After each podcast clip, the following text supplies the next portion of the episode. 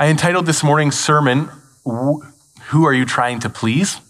Uh, I would like for this question to sit on your mind for a little while. Who are you trying to please is a important diagnostic question that I think if you answer honestly and then take the appropriate actions, God can use in great ways to reform your life, but also to transform society. If you get on track where your singular focus is to please God, God can do incredible things in and through you. The reality is, most of us, however, are people pleasers. That's what we are by default. We seek the approval of others. We seek check marks, you know, the golden sticker as a child that says somebody else thinks that we are doing the right thing. And that's not entirely bad, but when that is our first priority, it becomes a very serious issue. And so we want to address the sin of people pleasing this morning. That's what I think scripture wants to confront us in. Now, some of you might be here and saying, I'm not a people pleaser because you can identify a group of people that you do not please. you maybe, you maybe know how to rile some uh, people up and you have a group of people that are clearly not pleased with your actions. And so you don't think you're a people pleaser, but you probably still have that default tendency because at, at the root, we all please at least ourselves and look for approval from ourselves. And so this morning, we're going to look at Galatians chapter 1, where the Apostle Paul deals with this. This is not a new problem that people face. Uh, it's something that the Galatian church faced. It's something that Paul was accused of. And so he has a good word for us there to learn from. Overall, this is the message of Galatians 1, verses 6 to 10. And it is if you are trying to make the first priority in your life people pleasing, God will not be pleased with you. God will not be pleased with you. When your first priority is to please people, God is not pleased. It may sound a bit counterintuitive because pleasing other people can be kind of virtuous.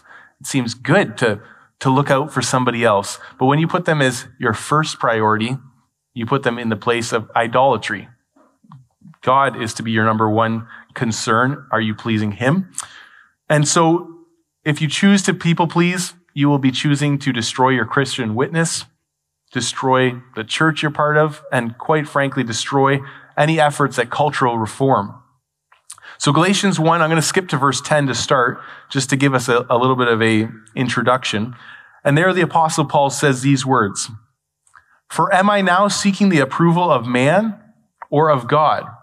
Or am I trying to please man? If I were still trying to please man, I would not be a servant of Christ. You trying to please man equals you are not a servant of Christ. It's a clear either or kind of situation. God is not pleased because you have taken his role of authority in your life and given it to somebody else. He is the one that your desires, your affections are supposed to be turned towards. And when you put people pleasing as your first priority, you've taken him out You've put in someone else in that place. Even good authorities. So God has delegated authority, perhaps in the state, perhaps in pastors or parents. But when you take God out of his role as authority over all and put any one of those authorities in that place, it's dishonoring to God and it actually crushes the person that you put in that place. Because then you are looking to them as God, looking to them as the sole determiner of whether your life gains approval or not. And that dishonors God, destroys lives, destroys cultures, and is obviously a great sin that we must avoid. Many of us desire to see some reformation in our day. We look around at the world we live in, and it's pretty messed up. And many here are very interested in seeing God do a great work. And so we pray, and we pray perhaps for political leaders. And we ask God, hey, if we could just get a good, good political leader in place that would bring reform. We've talked about this before. There's some good to that, obviously, but political leaders are almost by default people pleasers. And especially in a, in a democratic country where that's how they are voted in. They have to appeal to the masses. They have to please people and people pleasers will not please God and they will not bring about reformation.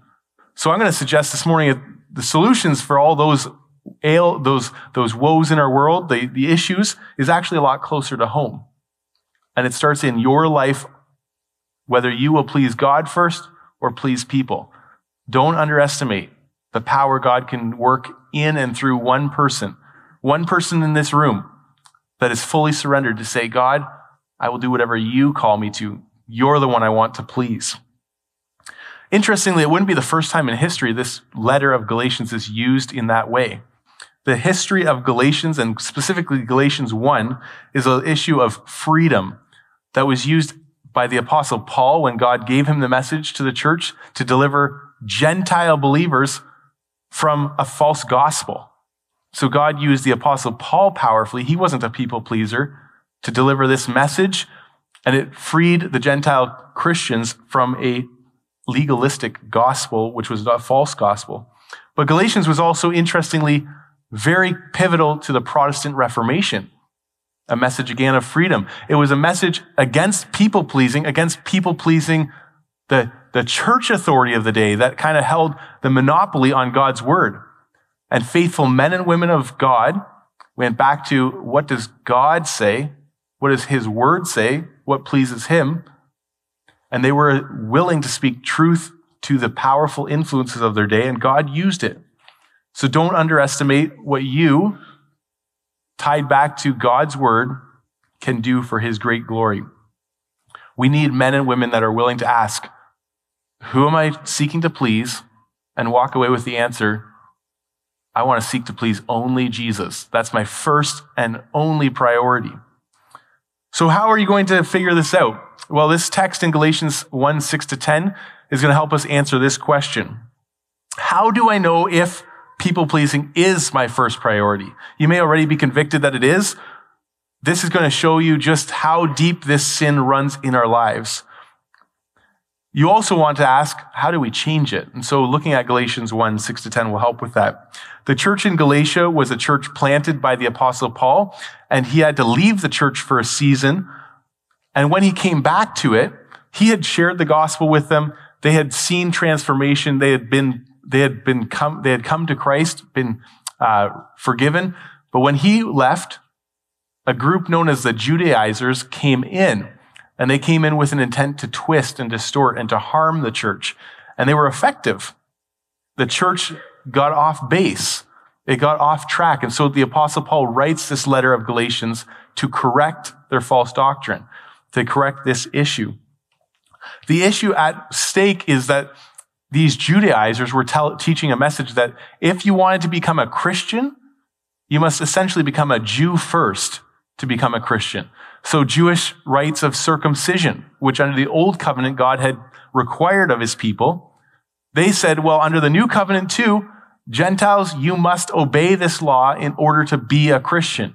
You must follow the Jewish customs. And the apostle Paul rightly saw through this and he said, wait a second, no way. That is not the truth. The gospel is by grace through faith alone. The law had a place, but the law of circumcision does not apply to Gentile believers. And to require it is to put an extra weight on them, an extra legalistic burden that the gospel does not require. And so it's a false gospel. It's very, very dangerous. So that's why the apostle Paul writes it. So we want to pick up in verse six of chapter one. And now that you have this background, hopefully it'll make sense to you. Verse six, it says, I am astonished that you are so quickly deserting him who called you in the grace of Christ and are turning to a different gospel. Not that there is another one, but there are some who trouble you and want to distort the gospel of Christ. Paul writes to them, I'm astonished you're leaving Christ, that you're deserting him. So here's the first question. If you want to discern, is people pleasing an issue in your life? Is it a first priority? Ask this. Do your core convictions change based on who you are around? The people in Galatia had conviction. They had experienced the Holy Spirit at work through the Paul delivering the message of salvation. They had heard the gospel, been saved, but Paul steps out, other people step in, and they're swayed. Their convictions change. And we don't necessarily know exactly why. Maybe the Judaizers were really compelling speakers. Maybe they were really confusing speakers and the people were just kind of, oh, I don't know. We don't fully know. But we do know in part that people pleasing must have played a role because they brought a gospel message that was harder. It was filled with legalism. So there's no like natural inclination to that. It must have been that they were, these Judaizers come in and they desire, well, they're, they're smart people. They, they argue well. That sounds right. And so they, they go along. Their core convictions shift. And Paul calls them out and says, whoa, you're, a, I'm astonished that you're so quickly deserting him who called you. Now, that's another interesting point. Paul, when he rebukes them, points them to who they are deserting. They're deserting Jesus, the one who called them. So often Christian leaders make this mistake. When somebody is deserting the faith, they're, they're in doctrinal error, or they're acting hypo- in, in hypocrisy, they express their disappointment in them. So, as though you're seeking approval from me, or you're seeking approval from your small group leader. That's not the case. So Paul rightly points them beyond himself and says, Whoa, it's not just that you're deserting me and what I told you. You're deserting God, your core convictions. You experience the Spirit at work in your life. You came to him through grace.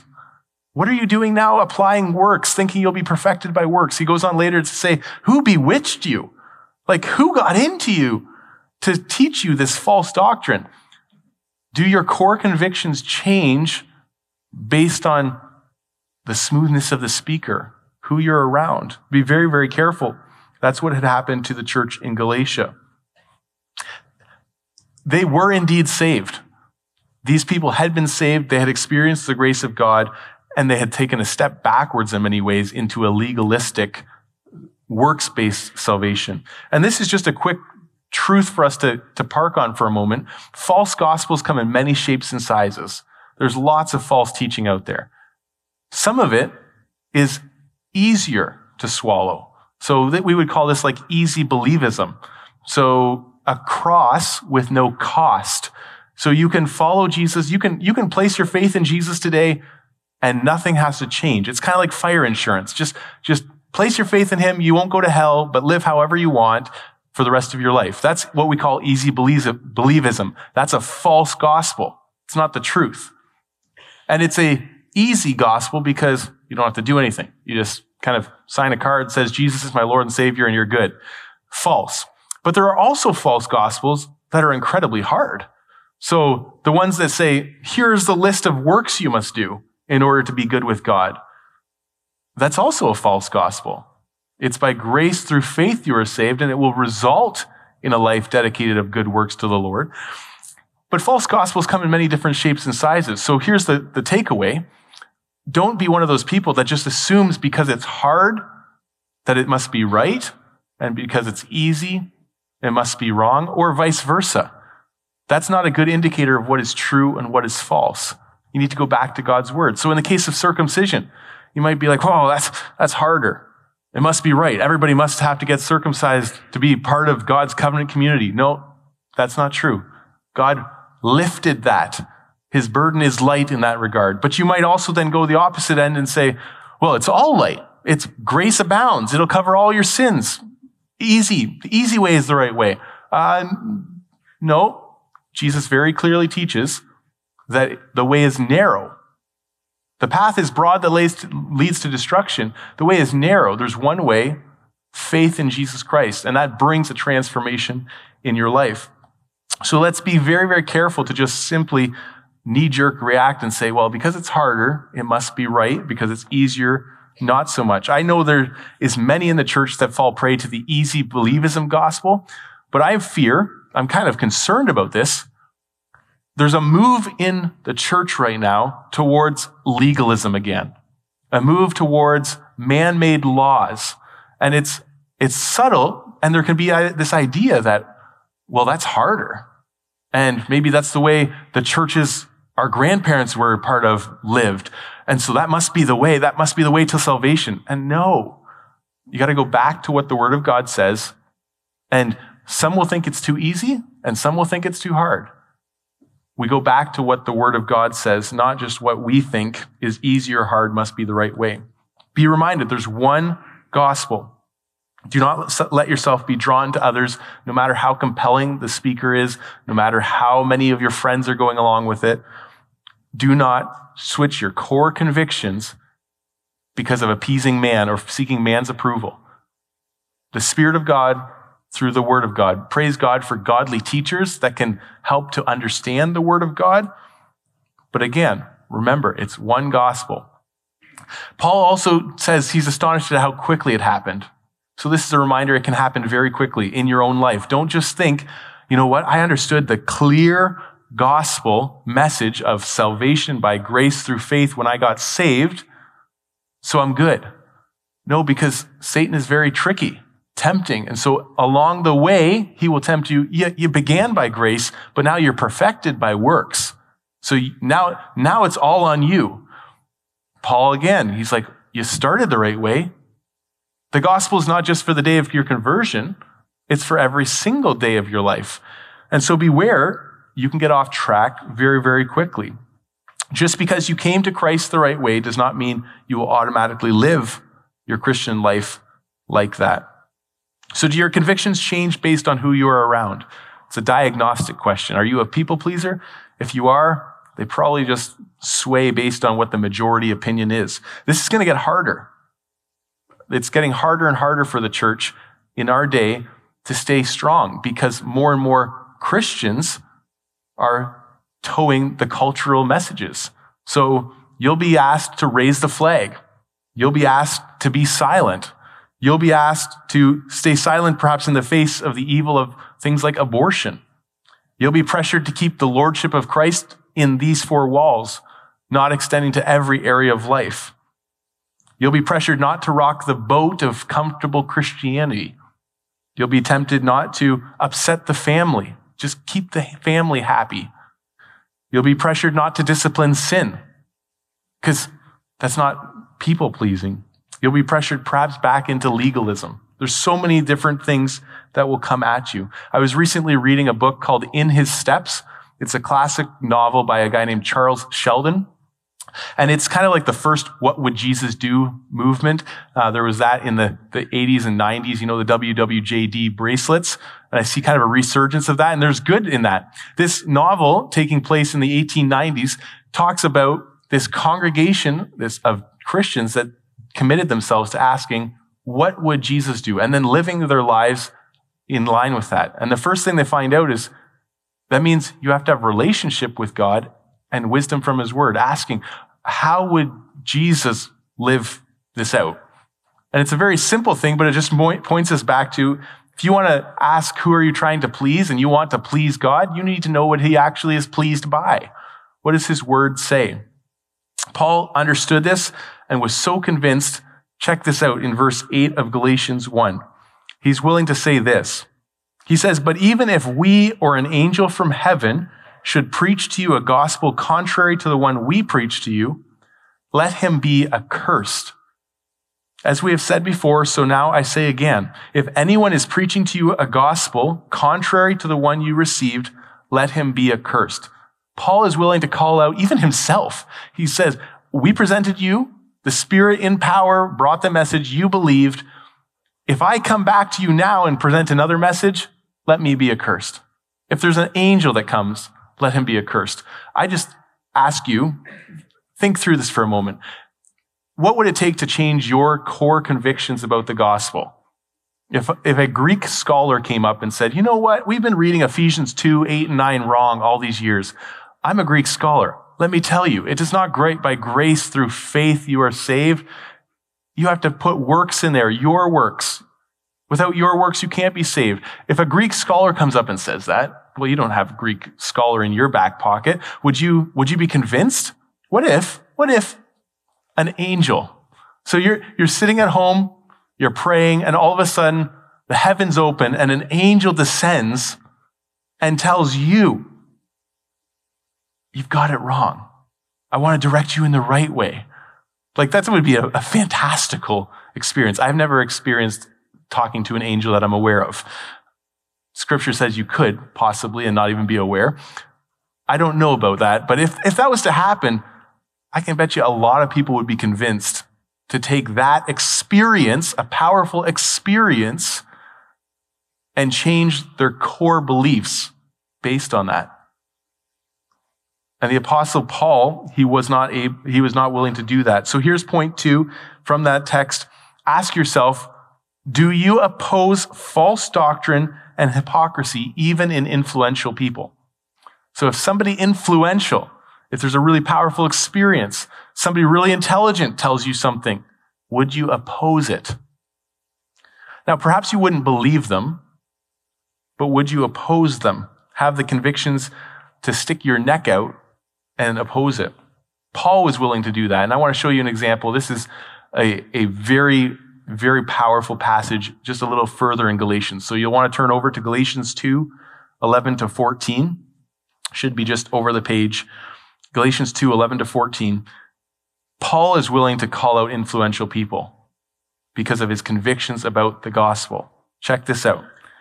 But when Cephas, that's another name for Peter, and just in case you don't know who Peter is, Peter is like the apostle, like the rock, one of the pillars of the church, who walked with Jesus for three years, who, yes, he denied Christ, but then was reinstated, commissioned to go and plant churches. This Peter, okay? When Peter came to Antioch, I, that's Paul, opposed him to his face because he stood condemned. For before certain men came from James, he was eating with the Gentiles. But when they came, he drew back and separated himself, fearing the circumcision party. And the rest of the Jews acted hypocritically along with him, so that even Barnabas was led astray by their hypocrisy. But when I saw that their conduct was not in step with the truth of the gospel, I said to Cephas before them all, if you, though a Jew, live like a Gentile and not like a Jew, how can you force the Gentiles to live like Jews? What's going on? Peter knew that God had broken down the wall of hostility between Jews and Gentiles. Before, Jews weren't supposed to eat with Gentiles. Now they could. And so he was eating with Gentiles. Praise God. But then this crew, the crew, the circumcision crew was coming along and he knew about it and he feared them. And so in hypocrisy, he steps back. And he's like, well, I'm not going to eat with the Gentiles right now. And the other Jews followed suit, even Barnabas. Paul sees it and says, this is wrong. You are totally undermining the gospel. You're going back. This is not right. And so he's willing to call out Peter, the apostle, for his hypocrisy. Peter was an apostle. Peter was influential. Peter had seen and been commissioned by Christ, and yet Paul was willing to do that. And the question for me and for you is would you do that? So, can you imagine being in the room with Peter? And Peter makes a misstep, like a serious misstep of hypocrisy. Would you actually say anything? Or you're like, uh, Peter's untouchable. You cannot touch Peter. You do not, you do not oppose Peter. If that is your mindset, you have revealed somebody who has taken the place of God. They're untouchable. They're infallible. They can never be wrong. You follow them blindly. That is a serious issue. That's a serious indicator you got a people pleasing problem that's got to be dealt with. I know in an age of social media, it's pretty easy to call criticisms on people. So a famous pastor is acting in hypocrisy. I'm sure many people will tweet and be like, I can't believe this guy said that. But would you oppose them to their face if you're in the same room with them? And maybe even bring it closer to home. If, if you're in a small group in their church, our small group leaders, I want to commend them. This will not, the odds of this happening are so very, very small. But let's say your small group leader is leading a discussion and says, you know, we don't have to believe the virgin birth. It's not that big a deal. It probably actually didn't happen. I hope in your small group, you would oppose your small group leader and say, that is not in keeping with the gospel. Like that is a core doctrine, right? If your spouse is out of line, is acting in hypocrisy, I hope you would call them out. I hope they're not untouchable. I hope they're not, uh, I, I can't. I, this is a little bit vulnerable for me, but even pastors, okay? Let's say I get up and say something that is clearly in doctrinal error. Like, clearly, would you oppose? Would you have the conviction, first of all, to know that it's doctrinal error, but would you have the courage to oppose? I'm not infallible. I certainly hope that you don't people please me to the expense of the gospel. Don't do that. So we want to train one another. The gospel is first. The purity of God's gospel is higher than anything. At our church, we teach unapologetic preaching. And if you come to our essentials class, here's a little preview. We're going to talk about the unapologetic preaching of God's word and how we want to proclaim the authority of God's word without apology. What that means is this ranks higher than me, right? So God gives pastors authority, but he doesn't give pastors authority to make his word say whatever they want to. We surrender un- under it. This is not an open uh, invitation to criticize your leaders, by the way. You know, to like, now I get to openly oppose and stand up and disrupt a service. I don't like what you're saying. It's not that. Okay.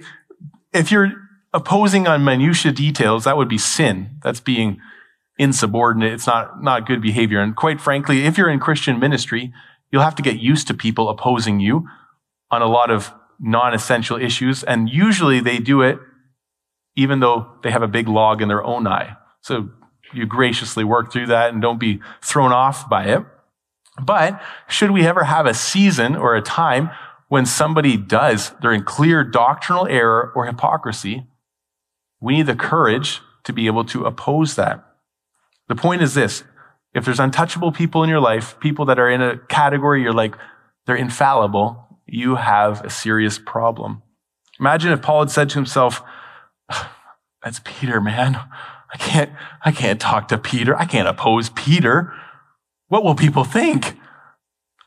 What would Peter think? He's an apostle, right? Can't do that. Now, I want to take a quick moment to just park on this to talk in wisdom about how this would actually flesh out. Okay. So let's say a pastor's up here and they talk and they explain something that is doctrinally completely false. They're like, it's not by faith, uh, or, um, it's not by Ooh, I better be careful or I'm going to slip into this, right? It's not by grace through faith alone. It's a result of works. You're saved by your works, your works. And they say something that's like so completely ludicrous.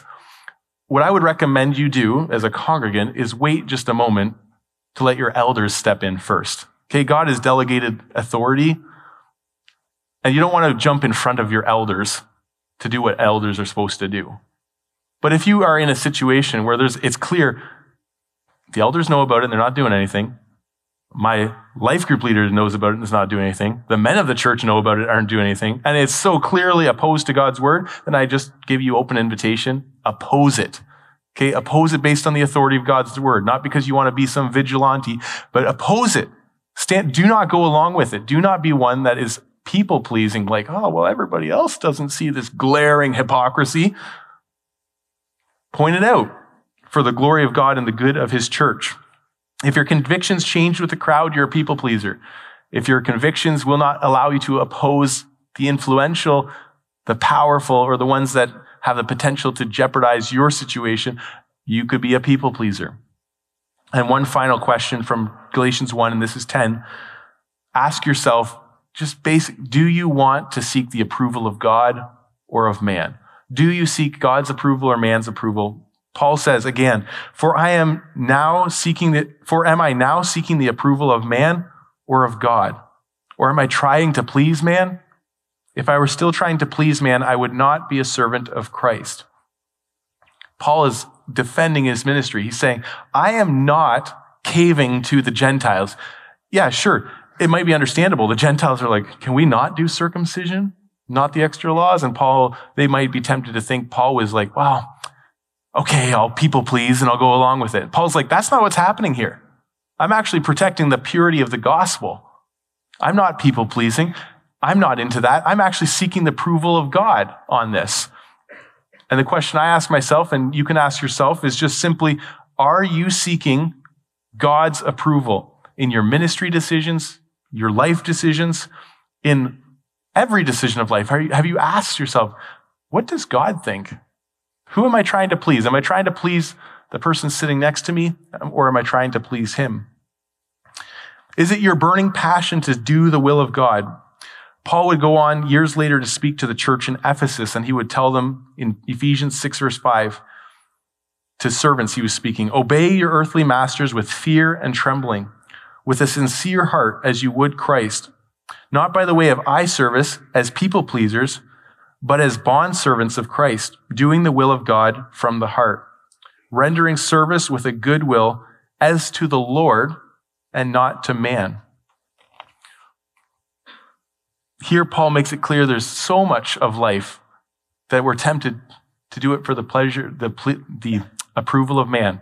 So you go to work, you put in your time, and it's so easy to just be like, well, I'll do it for the, the atta boy or the atta girl, like the check mark. I'll do it for the bonus. I'll do it for the affirmation that they offer. God desires us to go one level further and say, no, no, no. Don't do it as people pleasers. Do it for God's glory. That means you'll do it even when nobody's watching.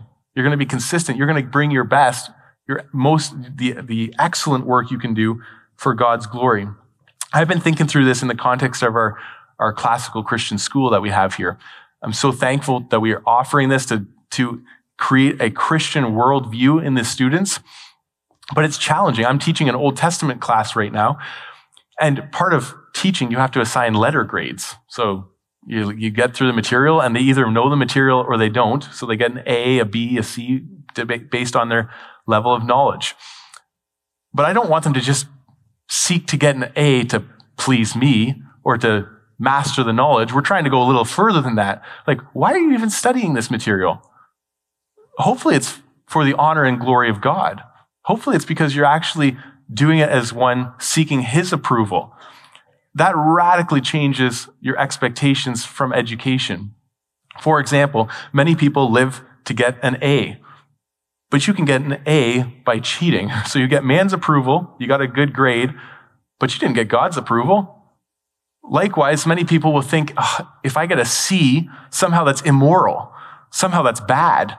Well, it depends. There's a whole variety of factors that go into it. You may have not, you may be in a, a level that's way higher than what you're able to achieve at the time. But if you bring your best for God's glory, then you have nothing to be ashamed about a C.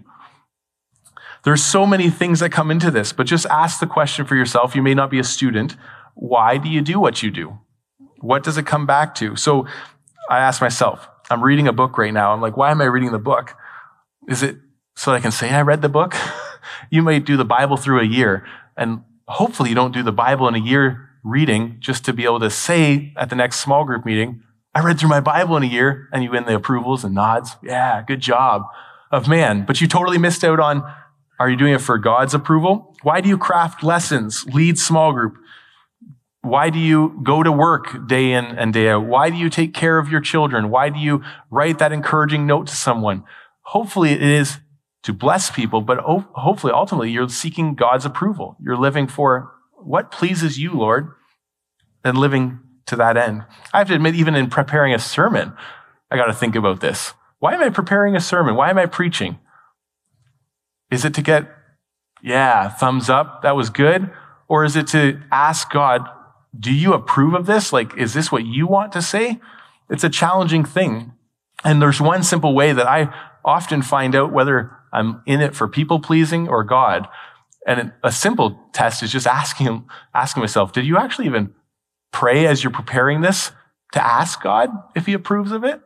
Or was the first thought in your mind, well, what, what will people think?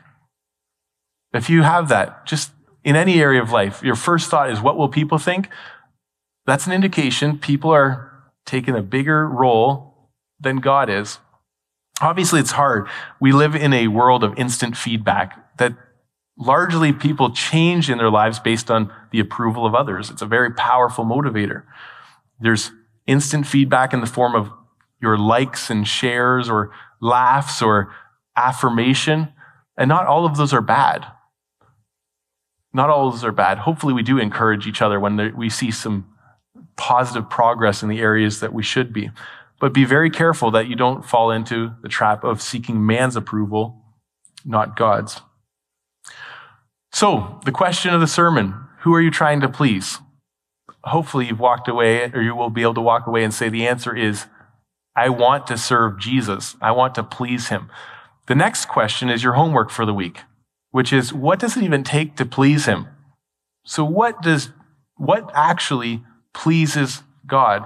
And so I have a few verses I'm going to give you as homework to read and to look up. If you don't catch these all now, that's fine. You can come up to me after and get them, but you can write these down. Hebrews 11, verse 6 tells you very, very clearly what pleases God. Hebrews 11, 6. Some of you may have memorized it. Romans 8, verse 8. Another key text. Romans 12, same book, different chapter. Very clear what pleases God. Colossians 3. And then John 15, specifically verse 8, but you could read the whole chapter.